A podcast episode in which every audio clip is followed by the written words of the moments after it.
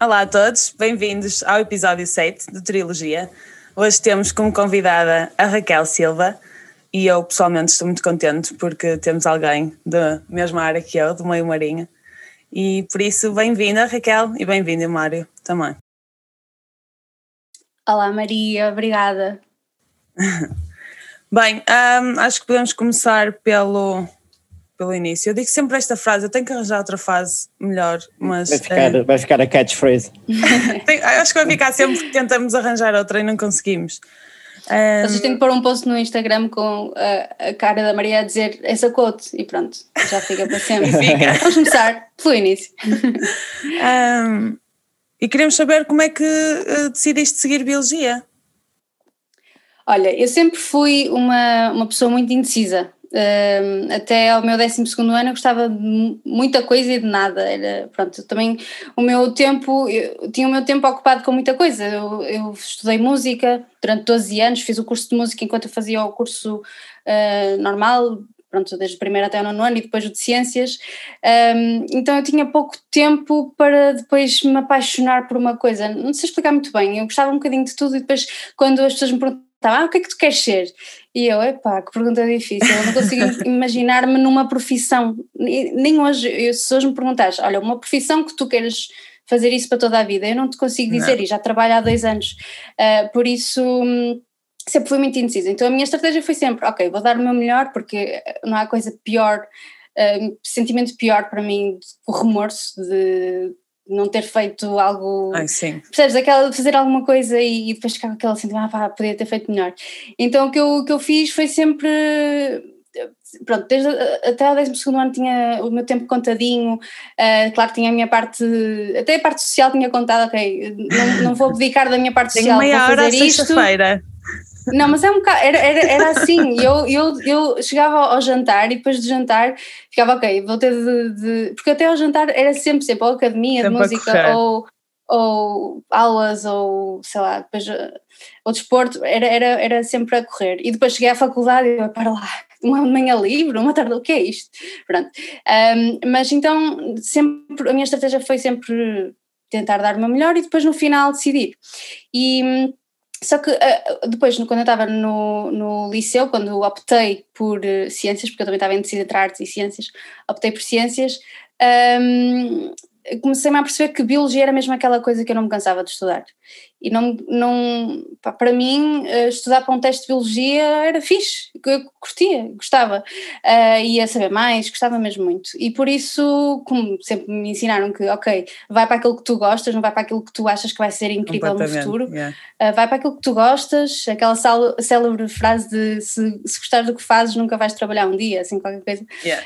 Um, eu, eu sempre levei isso muito a sério e principalmente no, no, meu, no meu meio, porque eu vivo numa família de malta da saúde, que trabalha ou é medicina ou é farmacêutico. Então, os meus irmãos, tenho uma irmã gêmea um irmão mais velho, queriam medicina desde miúdos, sabiam que era medicina, que era medicina, e eu não sabia o que queria.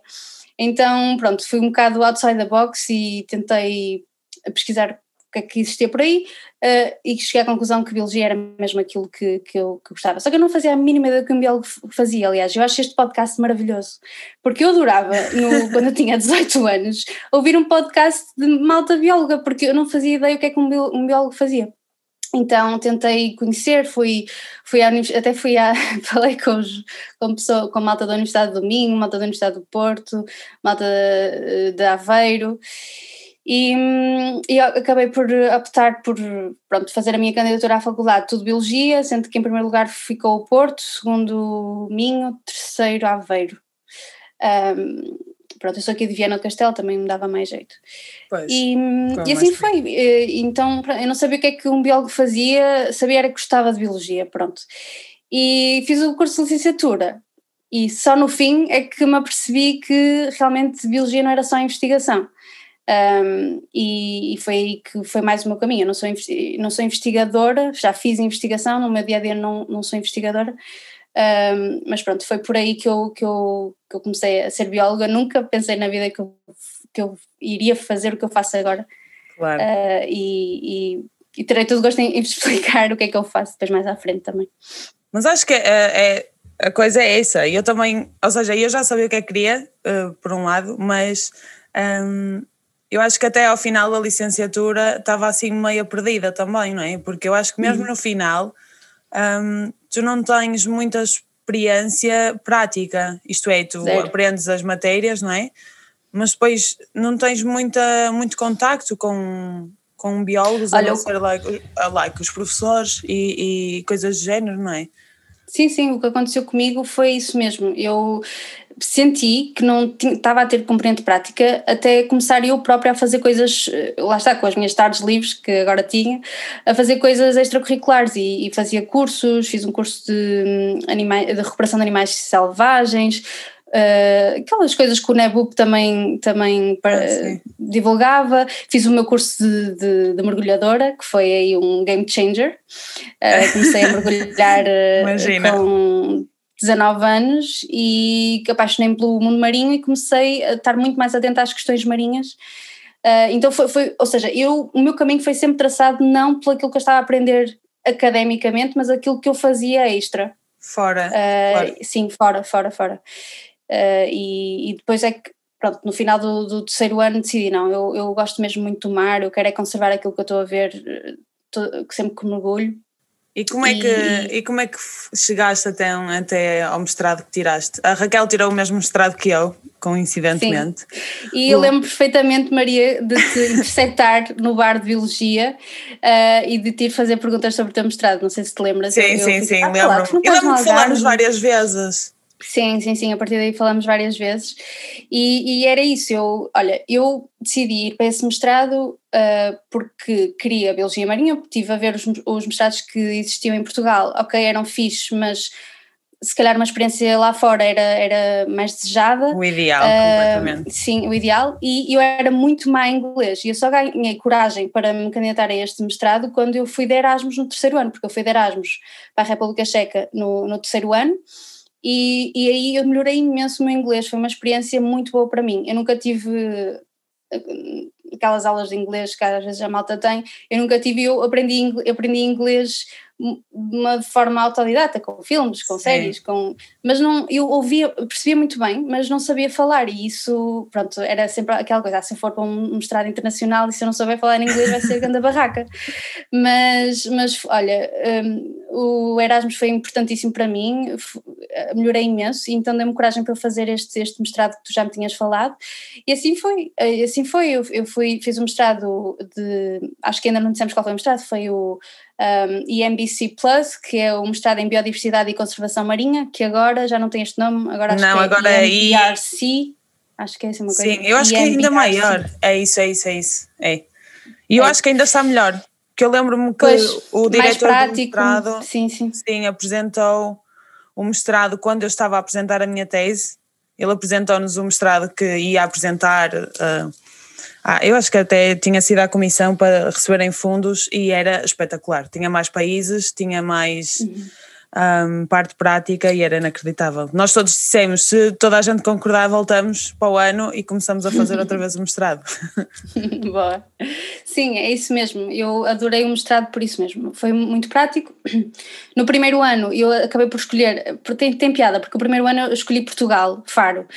Porquê? Porque eu vi que as cadeiras tinham muito mais a ver com conservação marinha do que as Sim. outras opções que na minha altura era Bélgica e Holanda. Bélgica Não. e Holanda, Biologia Marinha, porque é que eu vou sair de Portugal quando em Faro é excelente.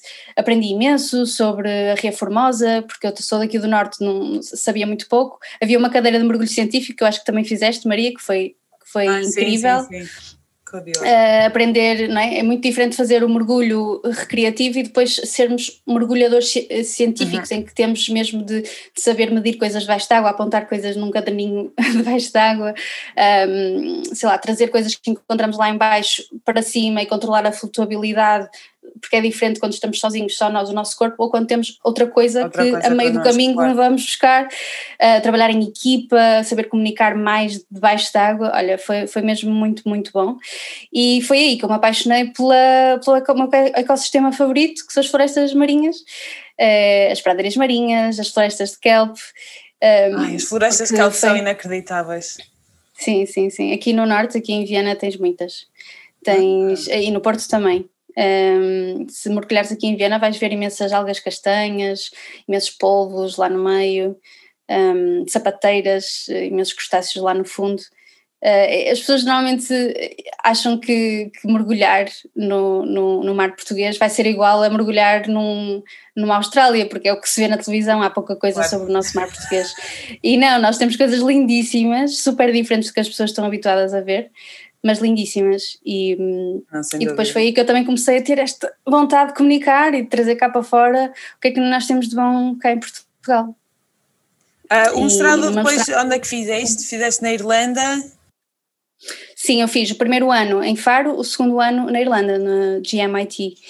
Uh, fiz cadeiras muito interessantes sobre acústica, onde, aprendemos a, a identificar cetáceos, que são uh, baleias e golfinhos, através do som, através de uns hidrofones, que são os microfones que se põem debaixo Sim. d'água.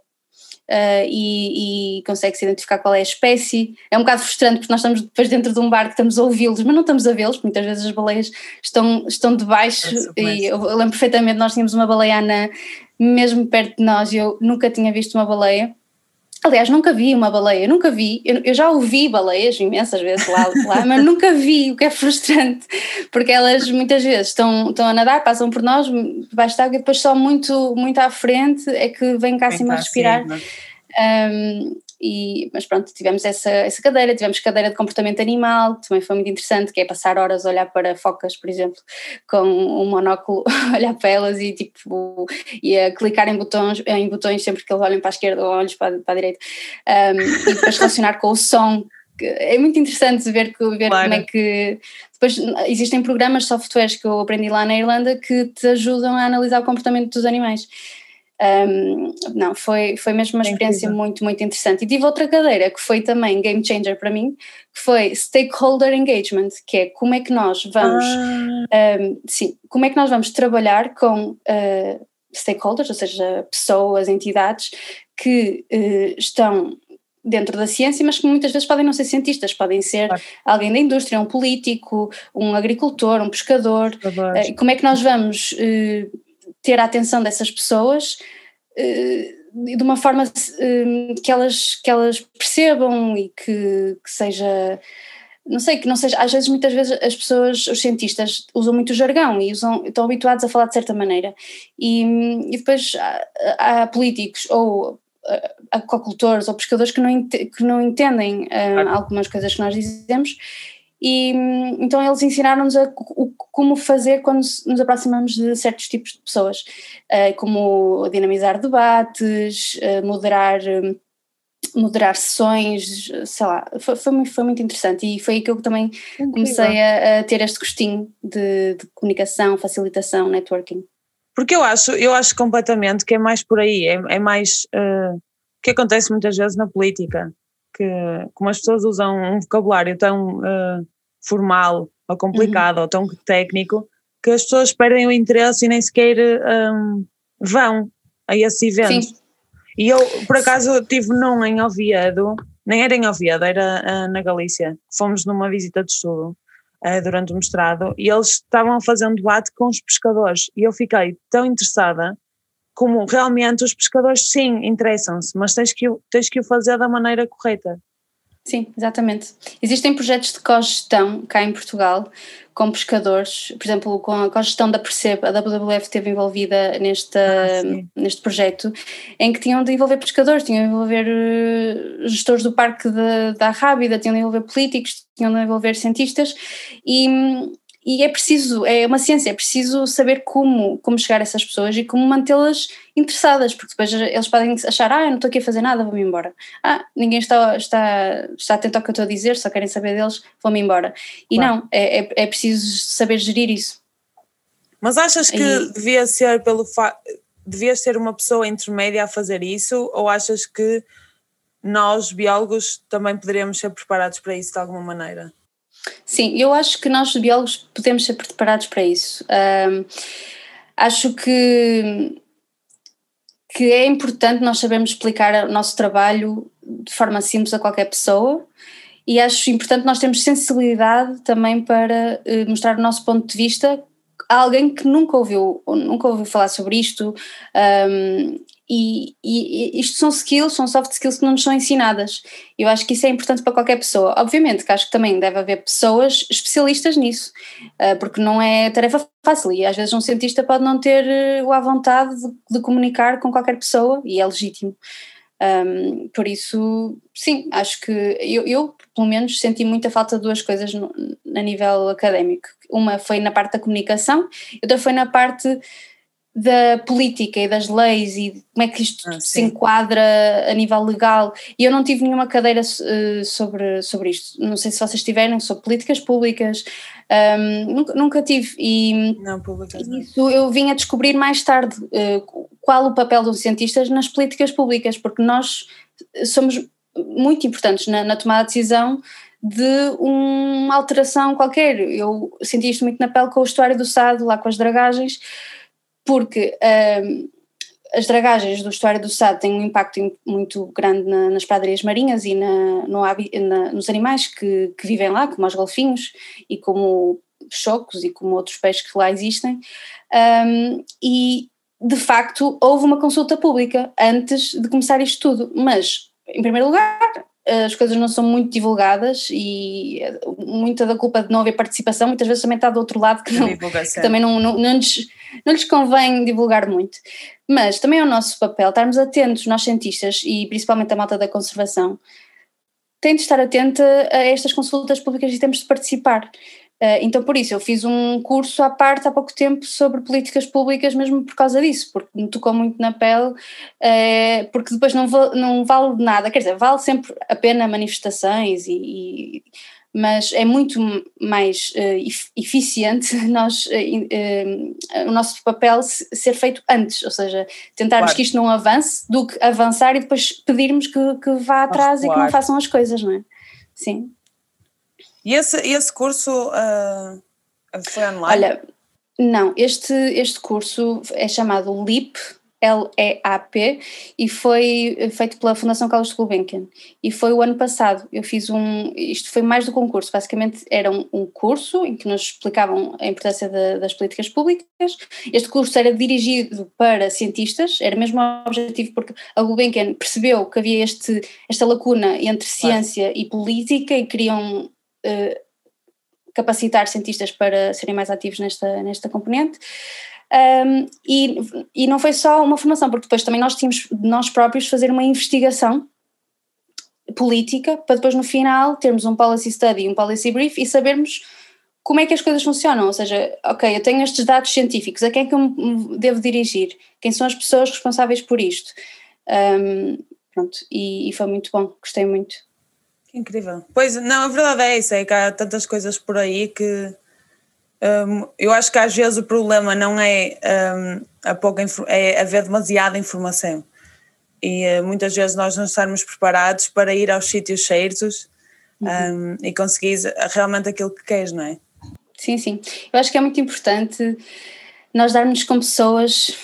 Eu, eu funciono, eu vejo muitas oportunidades no meu dia a dia que até acho, opa, isto não é, não é fixe para mim, mas é fixe para aquela pessoa, aquela pessoa falou-me claro. daquilo, que está à procura daquilo, e eu envio para essa pessoa, e depois acontece muitas vezes ao contrário, olha, tu não estavas à procura de políticas públicas, olha, vi isto, há tanta coisa por aí, é muito difícil estarmos ao corrente de tudo, mas é muito bom tu dizeres aos teus amigos, ao teu meio, do que estás à procura, porque há sempre alguma coisa por aí que te pode interessar, e no meu caso eu também tenho alguma flexibilidade no tenho a sorte de, pronto, na minha, no meu trabalho, os meus chefes dão-me essa vontade de, de, poder fazer outras coisas para além da, daquilo que eu faço profissionalmente, desde que cumpra uh, aquilo que me proponho, não é? Fazer eh, claro. uh, a nível profissional. Uh, e então, eu, sempre que há assim uma oportunidade, um, um, curso destes que me vai ter algum tempo, eu, eu pergunto: olha, é ok fazer este curso? Eles, e eles dizem: olha, até agradecemos, porque isto vai ser ótimo para o teu trabalho aqui.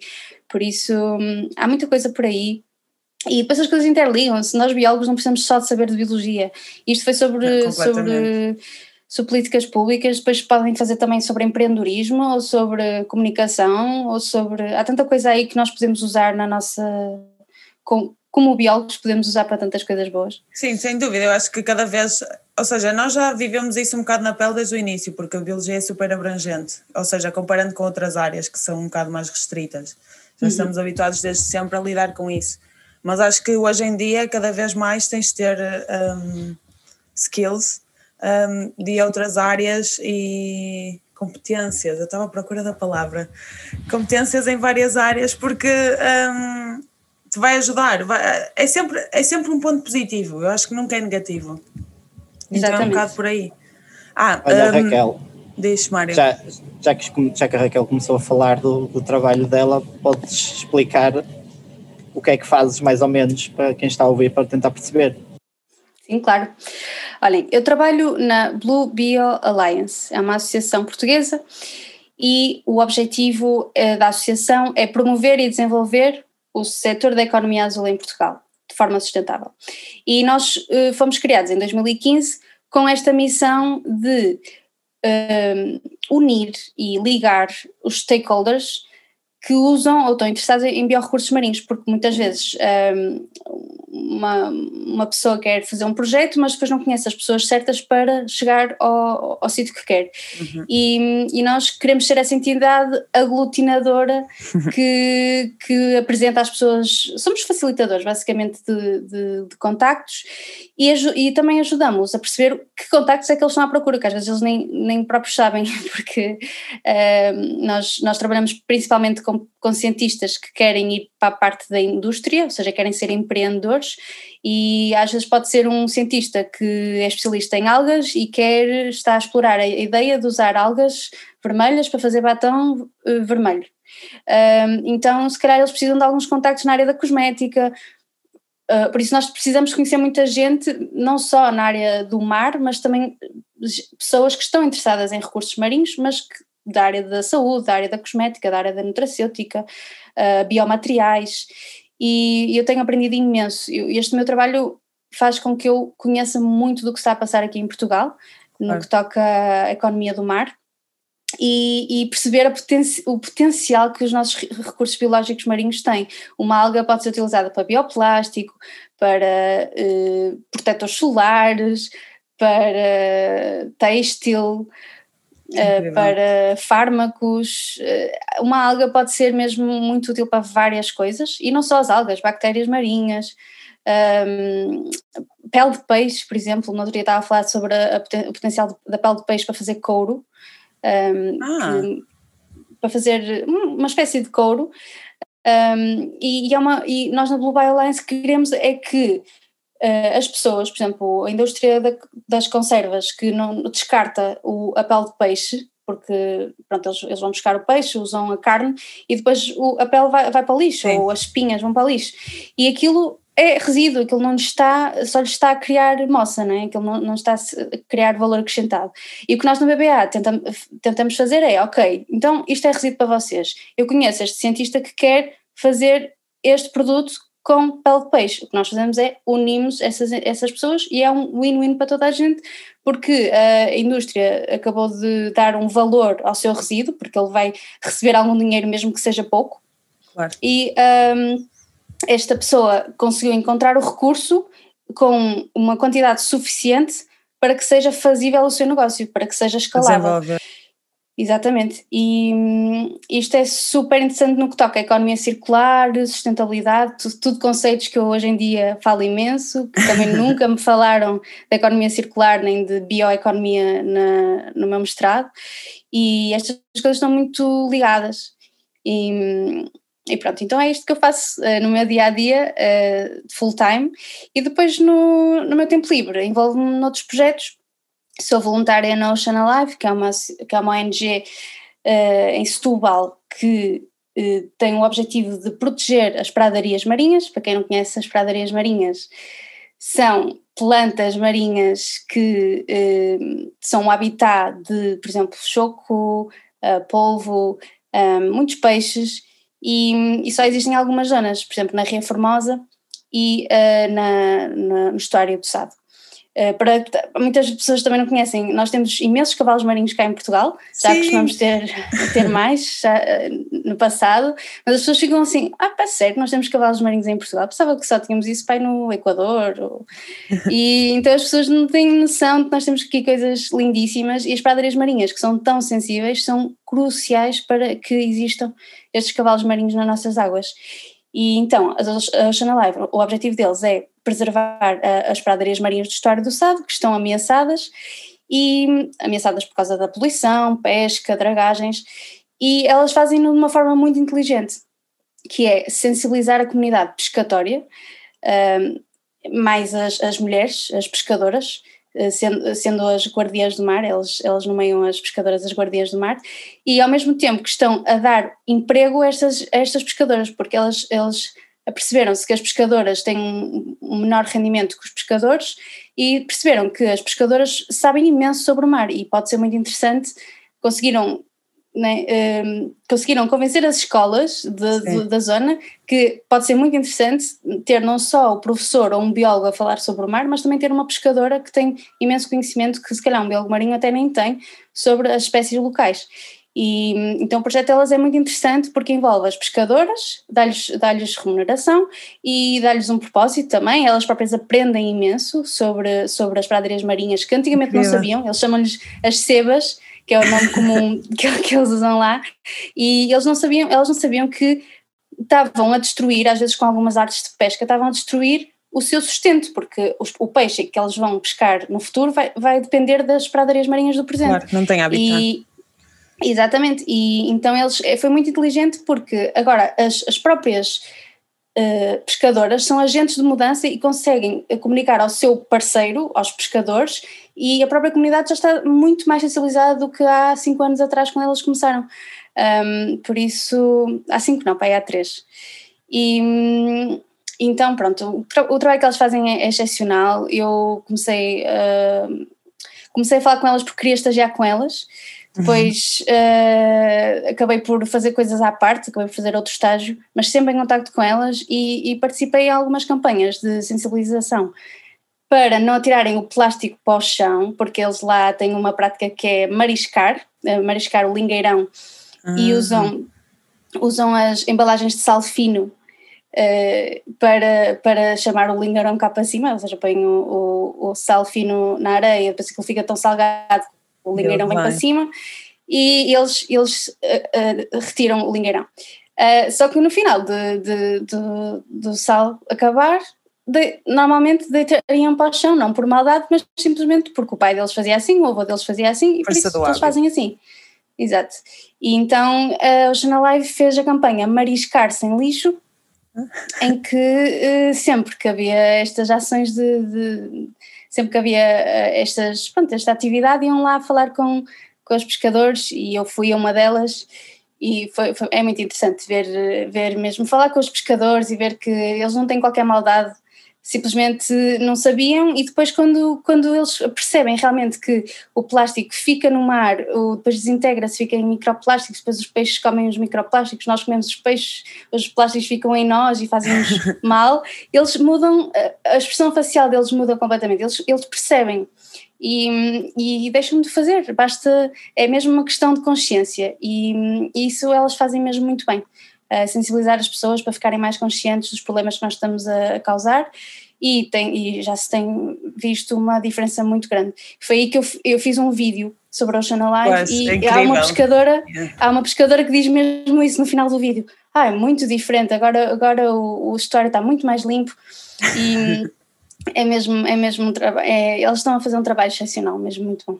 Queres, queres falar um pouco também sobre esse vídeo que eu achei que estava incrível? Acho que a parte da comunicação da, da Ocean Alive é, é, está muito fixe e, um, e esse vídeo em especial, um, ou seja, tu fizeste o vídeo porque estavas a participar um, num concurso, certo?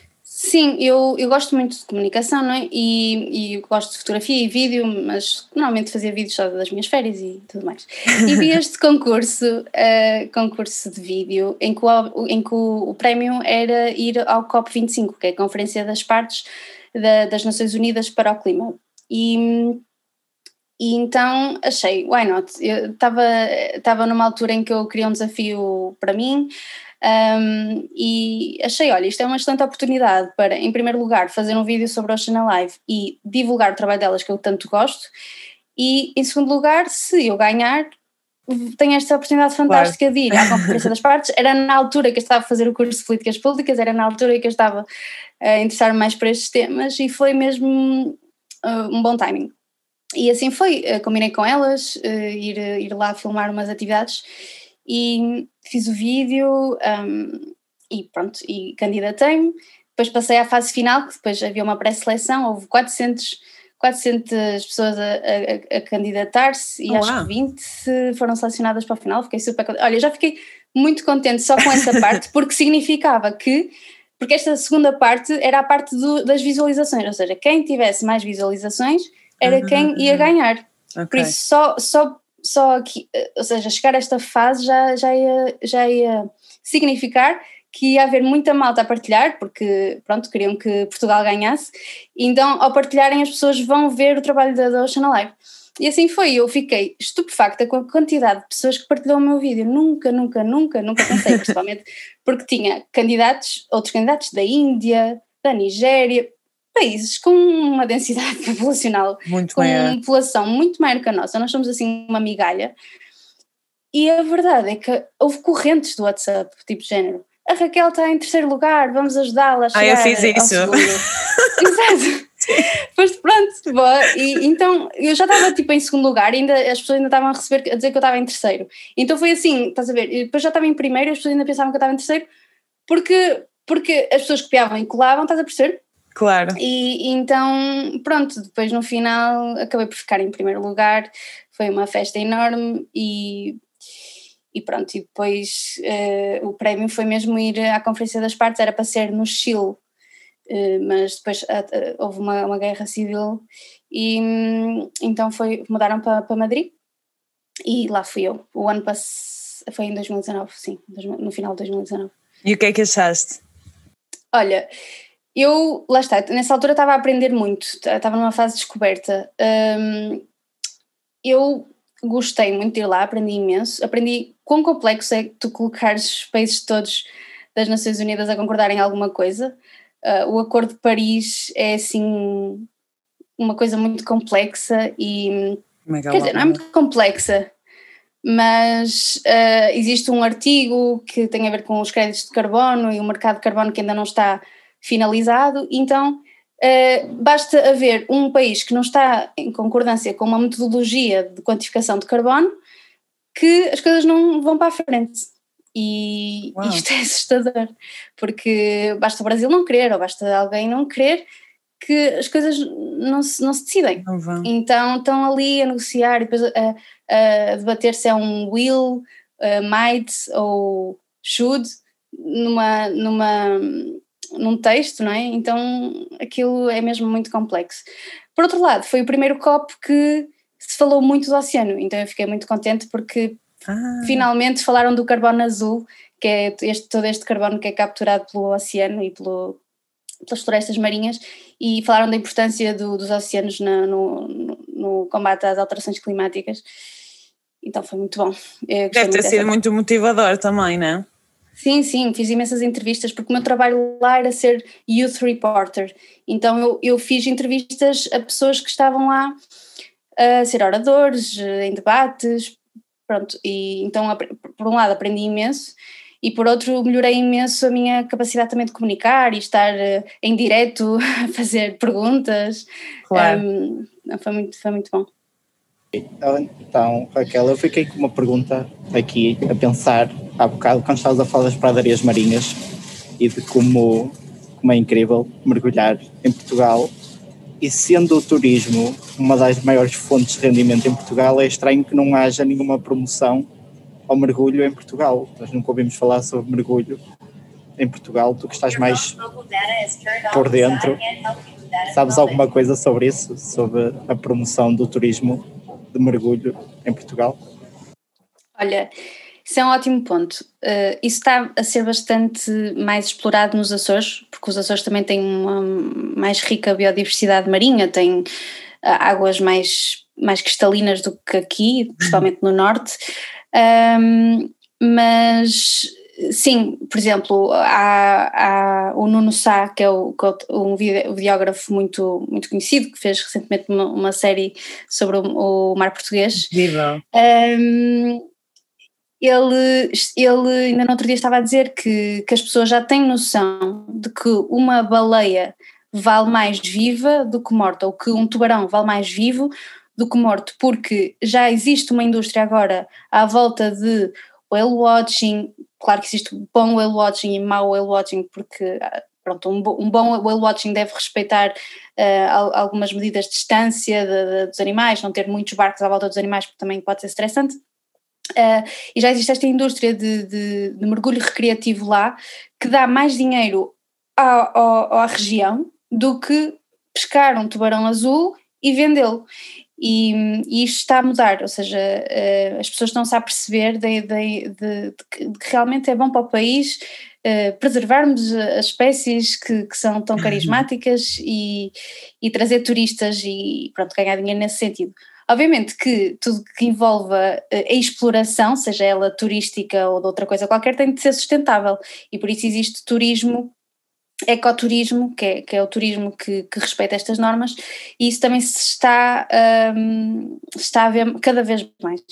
Uh, ainda não ainda não tanto como se calhar era esperado, mas, mas as pessoas estão cada vez mais uh, também, pronto, as pessoas, é cada vez mais trendy ser uh, esta, esta palavra de sustentabilidade e ser amigo do ambiente, para o bem e para o mal, uh, pronto, as pessoas estão, estão a não é só, às vezes, pronto, as pessoas acham que as pessoas só estão a usar a palavra sustentabilidade para brainwashing, não é? Ou greenwashing. Uh, mas, mas há certas empresas que não, que olham para isto de forma séria e que, e que percebem o valor do chamado capital natural, que é uh, nós estarmos a preservar a nossa natureza para nos dar frutos daqui a, daqui a uns tempos.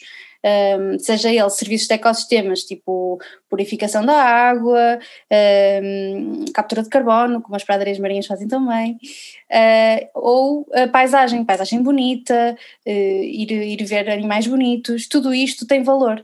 E, e muitas sim, vezes Portugal, proteção também. Proteção contra tempestades, sim, sim, sem dúvida. E isto é algo que, que eu, pelo menos, é assim, lá está. Eu, se calhar, estou com pessoas que falam mais sobre isto e, se calhar, eu acho que, que isto está mais a acontecer, mas se calhar porque lido mais com essas pessoas.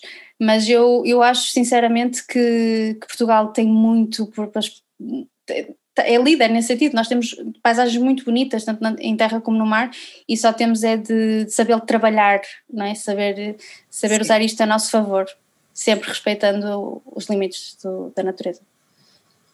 Mas há alguma identidade que, ou seja, que tome conta dessas regras para um, uma, uma, empresa ser eh, sustentável ou não? Ou seja, como é que eles conseguem eu... esse nome ou característica? Sim. Eu, existe, pronto, eu tenho uma colega uh, que também fez, fez biologia, a Verónica Belchior, que ah, esteve a trabalhar nisso nos Açores, numa empresa que fazia essa certificação uh. De, de, de, entidades para que sejam sustentáveis e que tenham certas práticas. Um, e, e isso, isso, já existe, por exemplo, acho que os Açores foi agora considerado um destino sustentável, um destino com pegadas. Já não lembro muito bem qual é o termo, mas foi do trabalho da, da Verónica e da empresa onde ela trabalhou e de outros colegas que, que fez com que seja possível dizer legalmente que aquele sítio é, está dentro das normas de sustentabilidade. Claro. Um, e isso, pronto, existe cada vez mais consultores e, e, e um mercado à volta de, do que é que é um negócio sustentável e eu acho isso ótimo também, porque eh, não adianta dizer que nós somos sustentáveis se não tivermos dados que, que, que fáceis de perceber que realmente somos. Mostrem. Uh, eu também eu fiquei com uma pergunta sobre a, a Blue Bio Alliance. Uhum. Um, ou seja, pelo que eu entendi, vocês devem ter uma base de contactos enorme. Uh... Sim, sim, sim. Nós Sim, sim, sim, temos e uma é base que, de contactos. E como é que conseguiram? Ou seja, já quando tu entraste na empresa eles já tinham alguns contactos ou, ou vocês vão contactando as pessoas consoante a necessidade? As duas coisas, ou seja, a associação foi formada por um grupo de pessoas, cientistas e empreendedoras, na altura eram só mulheres, em 2015, uh, que já tinham o seu próprio networking, ou seja, já tinham a sua própria rede de contactos, e isso foi ótimo, não é? Porque eram pessoas que já estavam dentro do, do setor. E a associação foi partilhando, obviamente ficando dentro da associação, porque existem todas estas políticas de privacidade no que toca aos contactos, uh, mas, mas sim, começou-se com uma, com uma rede de contactos, mas o objetivo é sempre alargar. E eu, desde que estou na, na Blue Bio Alliance, já há dois anos e meio, que crescemos bastante, porque eu, basta eu ir a uma conferência e conhecer pessoas uh, na, na, área de vários setores, dentro da, da, da, farmacêutica, cosmética, vários setores interessantes que, que, muitas vezes nós não conhecemos. E às vezes eu venho para uma reunião da Blue Bay Alliance, falo de, de uma empresa que eles não conheciam e, e pronto, e, estamos todos a trabalhar nesse sentido de um bocado mapear o que temos em Portugal para depois ajudar as pessoas que estão à procura de certos serviços cá em Portugal. Mas isso funciona em forma uh, de concurso ou não? Uh, há vários projetos que se candidatam e vocês dão ajuda a todos ou só a alguns? Então, eh, ok, é uma, é uma boa pergunta. A Blue Bio Alliance é uma associação e, e o nosso objetivo é ajudarmos as pessoas que se associam a nós, porque é uma é forma de nós escolhermos quem vamos ajudar. E uh, as pessoas podem se associar a, a título individual ou uh, como empresa ou, ou instituição. Uh, existe uma cota anual, quem, quem tem uma empresa, uma instituição com menos de 3 anos paga 50 euros anuais e, e tem esta série de, de, serviços que nós prestamos, ajuda, ment, alguma mentoria, por 50 um, euros networking. Sim, sim, sim. Isto, isto imagina, nós não vivemos de, das cotas, claro, isto é um valor claro. para nós, para nós, pronto, para nós conseguirmos distinguir as pessoas que querem realmente serem ajudadas e também algum compromisso, as pessoas estão a pagar é porque realmente querem evoluir com o seu, com o seu projeto. Uh, e depois, para empresas com instituições com mais de 50, uh, ah, desculpa, com mais de 3 anos, é 100 euros anuais. Pronto, é esta distinção. Uh, pronto, e depois o que é que acontece aqui? Nós depois temos programas, de, nós, nós somos parceiros de um programa de aceleração e um programa de ideação, que é o Blue Bio Value. E aqui é um programa que é financiado pela Fundação Oceano Azul e pela Fundação Carlos Gulbenkian, em que a BBA, a Blue Bio Alliance, tem o o papel de ser o parceiro científico. Nós somos o parceiro que conhece o setor e que tem contactos no setor e que consegue avaliar se uma solução é inovadora ou não, uh, se é execuível ou não, pronto. Um, e, e, nesse programa, pronto, há dois programas, há a ideação, que é, nós vamos a centros de investigação falar com PhDs que estão a fazer uma certa pesquisa, mas que uh, têm, eh, se calhar, uma ideia, estão a construir uma ideia de usar a sua pesquisa, a sua investigação, e aplicá-la na indústria para um produto ou um serviço. E nós damos-lhes o conhecimento sobre o que é como criar uma empresa, uh, como fazer um modelo de negócio. Essa parte, uh, existe também um parceiro aqui no programa que é a Fábrica de Startups, que dá esta componente mais de empreendedorismo. E o objetivo é que no final da ideação a empresa fique constituída e que, que comece mesmo a fazer algo a nível empresarial e depois que esta pessoa fique apta para um programa de aceleração. O programa de aceleração é já a empresa constituída, já tem o seu produto, um, já está numa fase mais ou menos avançada, só que ainda não entrou no mercado e nós vamos ajudá-los a entrar no mercado. Isto é, é parte da aceleração. A, a, diferença é que a ideação são dois, três dias, a aceleração é um mês e a aceleração é internacional, ou seja, qualquer pessoa no mundo se pode candidatar. O programa é, é, é inglês, é internacional mas os parceiros são portugueses, somos nós que, que, que, damos. E normalmente as pessoas vêm a Portugal durante esse mês e damos bootcamps e, e, e mentoria e talks durante um mês e no final existe um prémio de 45 mil euros, até 45 mil euros, uh, para ser usado na nossa rede, na Blue Bio Alliance. Porquê? Porque nós queremos dar um prémio para que eles, ou seja, que esse prémio seja usado, por um lado, uh, em Portugal, nós queremos que, que eles conheçam par, uh, parceiros portugueses e que usem este prémio em Portugal, e por outro lado, em serviços que ajudem a empresa a crescer. É uma maneira de nós termos a certeza que este dinheiro está a ser usado para a empresa crescer. E, e o nosso papel aqui na Blue Bio Alliance é direcioná-los uh, para as pessoas certas, para quem pode resolver certos problemas que eles estão a ter neste momento. E esse também é o meu papel de acompanhamento das startups uh, e, e ajudá-las a, a, a, encontrar as soluções para os problemas deles. Pronto, e aí já, já existe um prémio, já é ótimo porque já tem ajuda claro. financeira.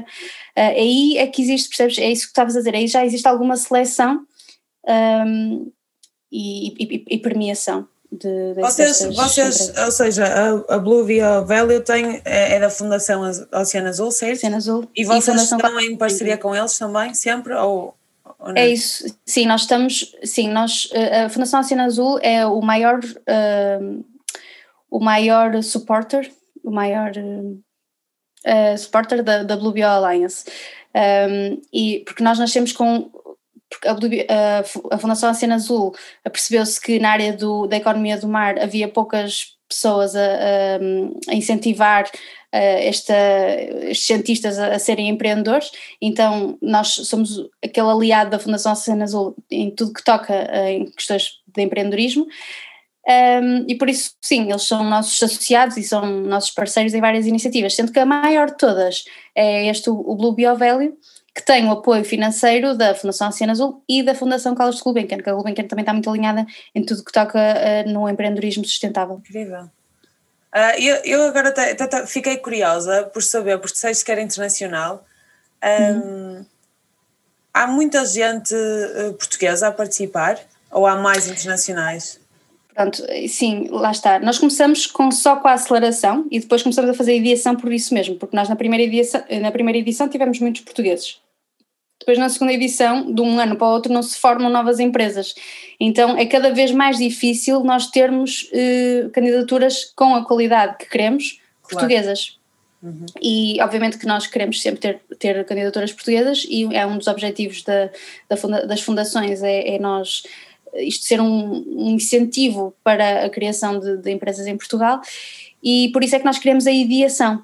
A ideação queremos o ano passado, já fizemos em Aveiro e nos Açores, e queremos fazer no Porto, queremos fazer em Lisboa, uh, para semear este bichinho do empreendedorismo que muitas vezes falta nos mestrados e nos PhDs científicos. Isso é incrível. Não, pois, porque fiquei curiosa em saber quantas. Porque eu acho que muitas vezes, lá está, não somos. Um, essa parte não nos é mostrada, é muito mais robótico. Então, se calhar, se lá está, se implantares esse bichinho, uh, torna-se uh, bastante mais, mais fácil. Sim, e, e, dar a conhecer os mecanismos de financiamento também que existem uh, para, para empresas que estão a começar, porque as pessoas pensam, ah, como é que eu vou começar uma empresa? Eu não tenho dinheiro, mas existem aí incentivos, como o H2020 e a Grants, não só financiamento público para, existe financiamento público para projetos científicos puros e duros, mas também existem incentivos para a criação de novas empresas, depois também existem business angels e, e venture, pronto, e, e alguns investidores privados que querem, um, que querem investir Sim, em, em, projetos que estão agora a começar e as pessoas não, não os conhecem. E isso é a nossa, o nosso papel na Blue Bio Alliance é também conhecer os investidores, uh, dá-los a conhecer os projetos que existem para ver se eles têm interesse em, em, em investir. Ah, ou seja, tu nestes últimos. Uh, há quanto tempo é que estás na, na BBA? Dois anos? Sim, dois anos e meio. Ou seja, deves ter crescido em termos de competências de uma forma. Uh, completamente, superior, sim. Sim, sim, sim, completamente. É o que eu digo. Houve, houve muita coisa que eu aprendi no trabalho, um, falando com pessoas, uh, não há mal nenhum dizermos que não sabemos as coisas, é assim que se aprende. E, e, as pessoas também sabem que normalmente na ciência não se fala sobre economia, não se fala sobre empreendedorismo, raramente se falam sobre estes assuntos e, e sim, aprendi imenso com o programa de aceleração, uh, aprendo imenso com os meus chefes, também já, já andam nestas andanças há algum tempo e deu-me, deu-me, acima de tudo, muito network. Eu agora conheço muitas, muitas pessoas e não subestimem o, o o valor de conhecer, de, não é de conhecer pessoas pecunhas, porque isso é, é algo que vale, é conhecer pessoas para te dares a conhecer, para as pessoas, para as, as pessoas perceberem o que é que tu fazes, para as pessoas te apresentarem a outras pessoas. É, é mesmo, o capital social é, é também é, é, muito relevante aqui. Um, saber, saber quem contactar é tão ou mais importante do que ter financiamento para começar alguma coisa, porque não te adianta ter financiamento se não sabes as pessoas certas que que tens de procurar ou que tens de contactar. Um, por isso, sim, e, e, eu acho que esta profissão fez-me também mostrar-me muito e, e, não ter medo de dizer aquilo que eu gosto e que quero fazer, e depois naturalmente vão-me aparecendo oportunidades boas e, e digo que sim. Eu, eu, tenho muita dificuldade em dizer que não. Então eu digo que sim a tudo e depois as coisas acontecem, é mesmo assim. Sim, eu gostava que falasses também, uh, falaste brevemente uh, na, na oportunidade e de agora estás a trabalhar com o Nuno Sá. Eu gostava que partilhasses como é que tu conseguiste, uh, conseguiste isso, porque acho que é importante falar um bocado de como Sim. conseguir estas oportunidades. Sim, olha, para quem não sabe, o Nuno Sá é, é um videógrafo premiado, uh, ultimamente tem recebido muitos prémios pelo, pelos, pelos filmes que ele faz sobre a vida marinha, tem trabalhado para a National Geographic, BBC, Netflix, um, só que ele começou a ter uh, tal como eu e muitos mergulhadores, esta, esta frustração de que muita gente conhece vida marinha, mas não é a vida marinha portuguesa, e não, não existe, pouca coisa, poucos documentários, poucos filmes sobre isso. E então começou, uh, no seu tempo livre, a fazer uma série documental, que vai ser a série que eu vou recomendar no fim. uh, e, e essa série documental uh, teve tanto sucesso. Ele, fez uma série documental cá em, cá em Portugal no seu tempo livre um, e, e, e, demorou muito tempo, a, demorou algum tempo a fazer porque ele estava sozinho e, e tinha pouca ajuda, mas teve, ele, ele no final estava, estava dizendo, ah, isto foi ótimo, mas deu tanto trabalho, não sei se vou fazer outra vez, porque isto sem, sem ter ajuda é muito difícil.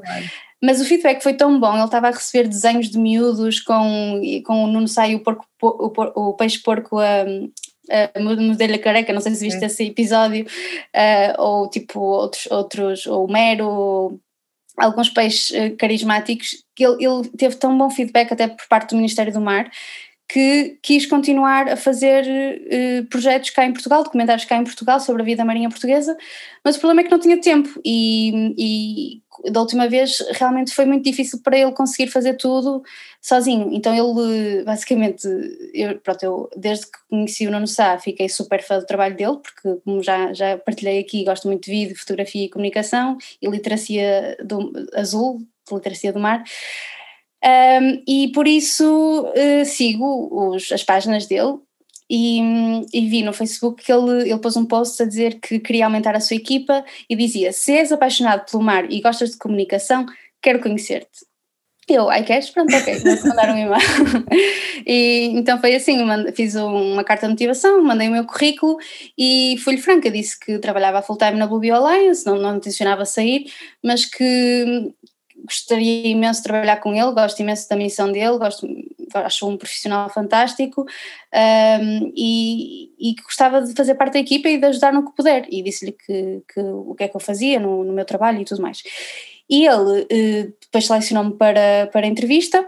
E eu falei-lhe do meu trabalho e ele disse-me que realmente estava à procura de alguém que se mexesse bem, que, que soubesse um, Uh, soubesse lidar com diferentes stakeholders, o tal stakeholder engagement, uh, saber uh, também oportunidades de financiamento para documentários e é isso, e, e no final contratou-me e é isso que eu tenho feito com ele, é, é procurar financiamento público e privado para os documentários dele, ir à procura de histórias, histórias de vida selvagem que ele pode não conhecer, porque às vezes, pronto, ele mergulha muito mesmo, mas temos investigadores aqui em portugueses que podem estar a descobrir uma coisa fantástica que ainda ninguém sabe e pode ser super útil saber já e começar já a trabalhar numa história para, para fazer no documentário.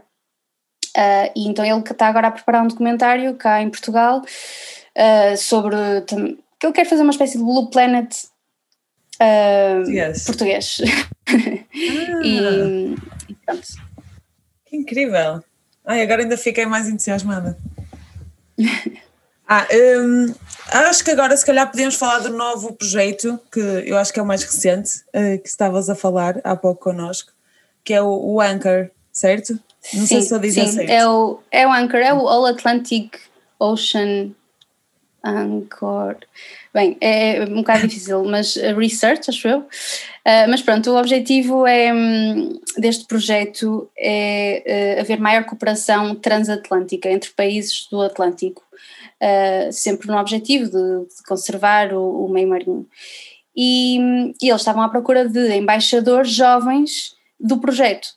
E o que é que um embaixador faz? Ele vai aos eventos do, do, do, do programa, deste projeto grande, que podem ser na África do Sul, Canadá, porque é, é América do Sul, América do Norte, África e Europa.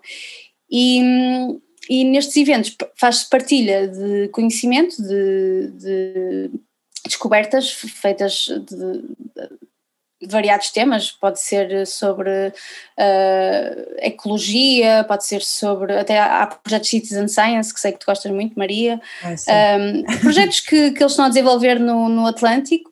E de, depois também existem alturas em que existem debates um, e o que eles querem é que não só as pessoas que fazem parte destas equipas de investigação, que normalmente são séniores, uh, estejam envolvidas, mas também jovens, pessoas que Uh, no futuro podem ser eles próprios a liga podem fazer a ligação com estes projetos antigos do futuro, ou seja, que este conhecimento agora no presente não fique esquecido, que muitas vezes fica, porque não há ninguém que, que depois continue esta, estes projetos. Então o objetivo é que estes embaixadores continuem de alguma forma a dar uh, visibilidade a estes projetos, uh, normalmente são pessoas que gostam de comunicação, que que, que querem pronto, uh, uh, serem também agentes de, de, divulgação dos próprios projetos.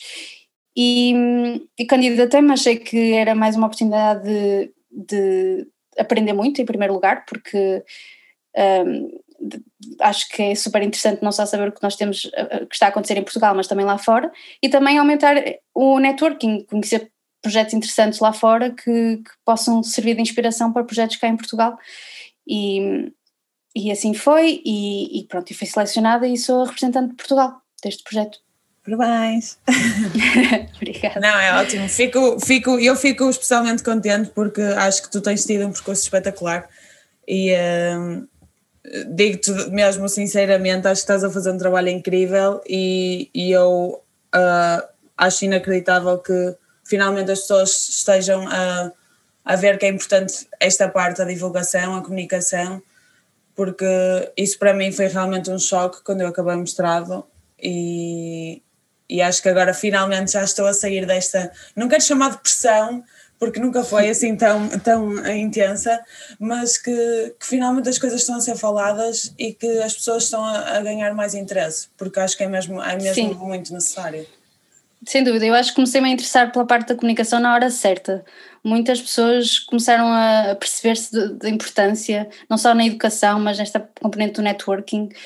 Um, e, e a sério, eu não sou, eu não fiz nada de especial. Eu, eu, digo isto a toda a gente. Eu simplesmente me dei a conhecer e fui, e fui falando com pessoas e, e, as, e as, oportunidades vão surgindo assim. Num, um, é muito foi quase é orgânico este processo de, de, de conhecer pessoas e, e, depois as pessoas conhecem-se umas às outras e vão vão convidando aquela, outras pessoas por exemplo, para este projeto do Anchor eh, fui convid... as pessoas já me conheciam diziam olha não gostavas deste de fazer parte de ser embaixadora e depois é. eu conheci o projeto e achei muito interessante por isso mostrar-nos é, é o primeiro passo para para conseguirmos aquilo que nós queremos. Por isso não tenham vergonha e, e este, este medo de, de ah, eu não sou ninguém, ou ah, há pessoas muito melhores que eu. Não há, nós somos, eu acho que, que esse, isso às vezes é, é um, um bloqueia-nos, não é?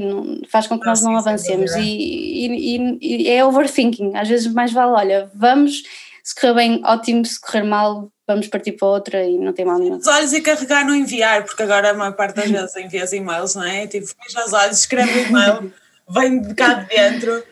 E eu uma vez fiz isso, juro-te, mandei um e-mail para a fundação da Sylvia Earle. No Boa. Um, a Sylvia Earle é uma, uma pioneira nos estudos do meio marinho, para quem não conhece, uma americana. Ela tem 80 e pico Uhum. Ainda, ainda está a mergulhar, está a mergulhar. muitas vezes. É, é, é, é um ídolo, completamente, ela é incrível. e uh, mandei-lhe um e-mail, claro que não foi ela que respondeu, mas foi alguém uh, da fundação, e foram espetaculares. Eu na altura mandei porque estava um pouco confusa, queria, queria entrar nesta área da comunicação, e ela foi espetacular, tirou um, minutos do tempo dela, mandou-me um e-mail, respondeu-me, disse nunca desistas, precisamos de pessoas que sejam assim, que motivadas, e mandou-me uma lista de sites onde eu podia encontrar tanto cursos como trabalhos uh, na área da comunicação. E Incrível. eu achei isso, isso para mim foi uma motivação inacreditável. Foi tipo, alguém desta fundação que faz um trabalho espetacular tirou cinco minutos do tempo dela hum. para responder a este e-mail. Sem dúvida, sim. Isso é o primeiro passo, é um, é um exemplo perfeito de como um clique e, e, a coragem que tu tiveste de enviar esse e-mail te abriu tantas portas, não é? Tu agora conheces esses, esses, esses sites todos, essas instituições todas que podes claro. ir recorrentemente procurar e daí podem surgir oportunidades, é mesmo. Não, completamente. É, cascata.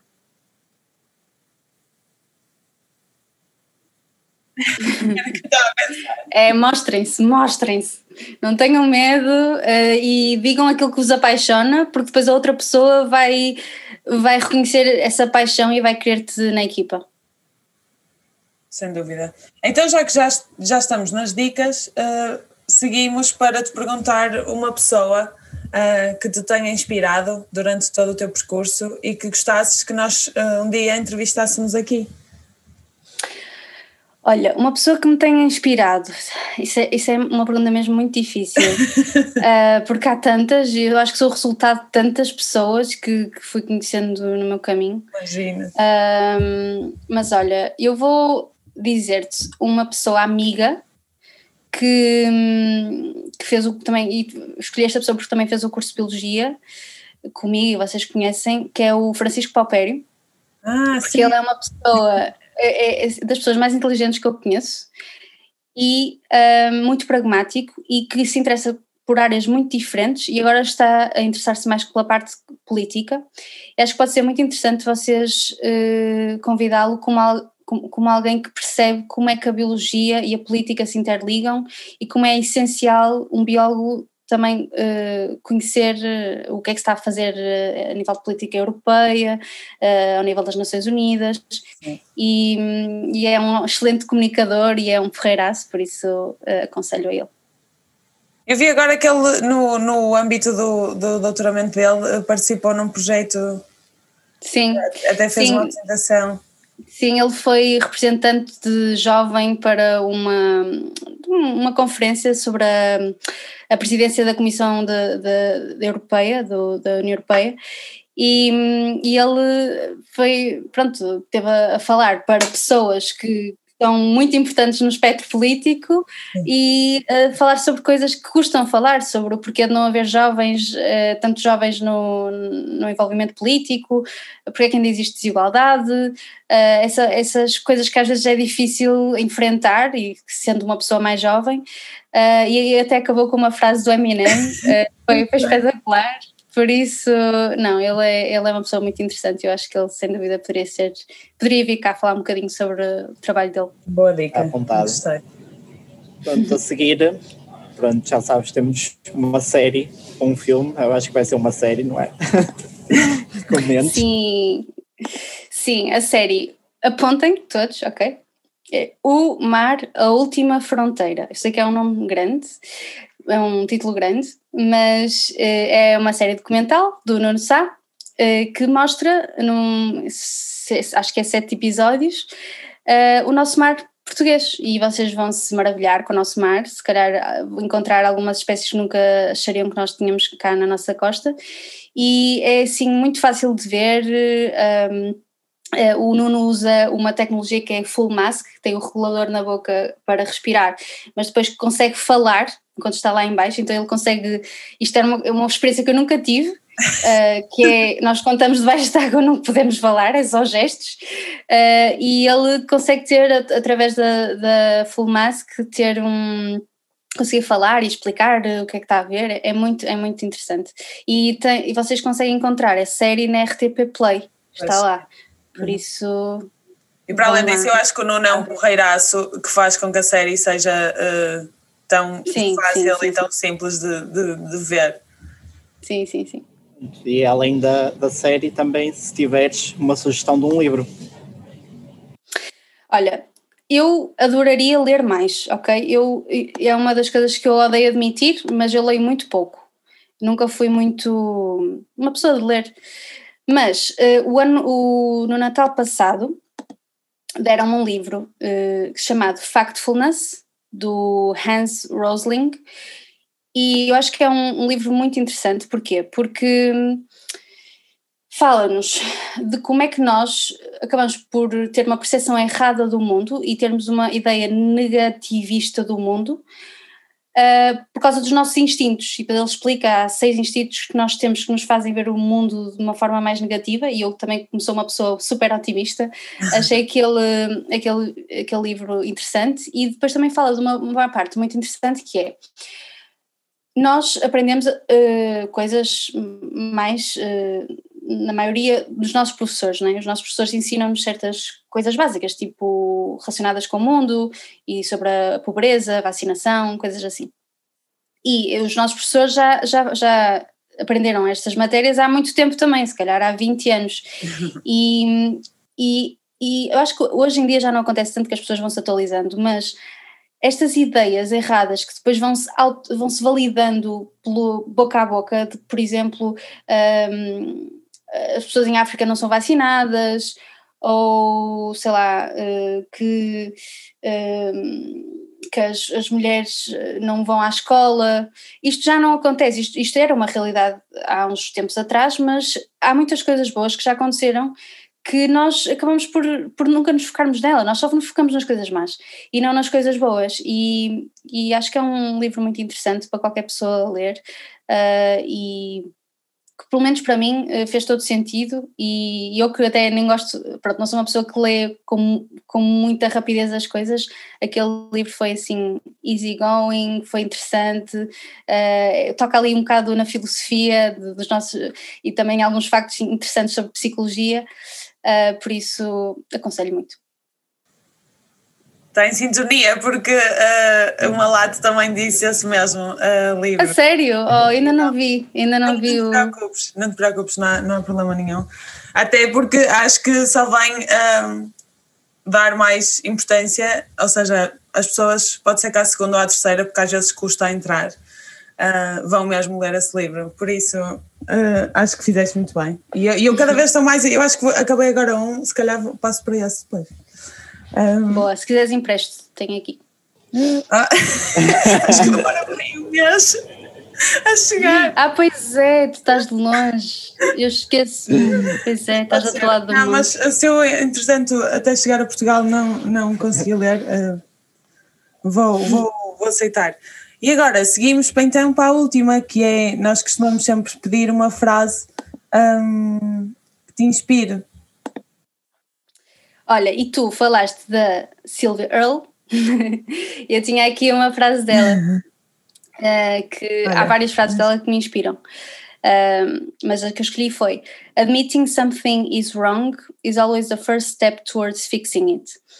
Um, acho que esta frase é uma frase que ultimamente eu tenho pronto, pensado muito porque nós opinamos muito sobre as coisas, mas às vezes não, não sabemos em profundidade algo sobre eh, o que é que acontece.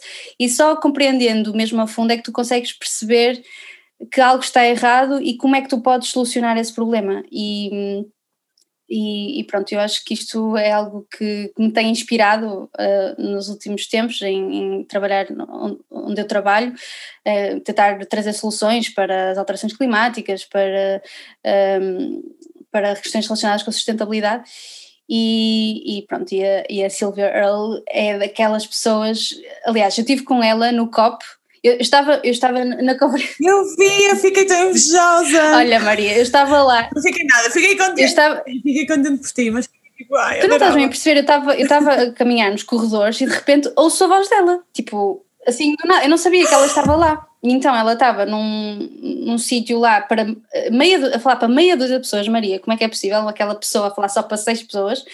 Um, e eu, eu cheguei lá e pronto, ok, esta é a Silvia, vou-me sentar, vou ouvir o que é que ela está a dizer.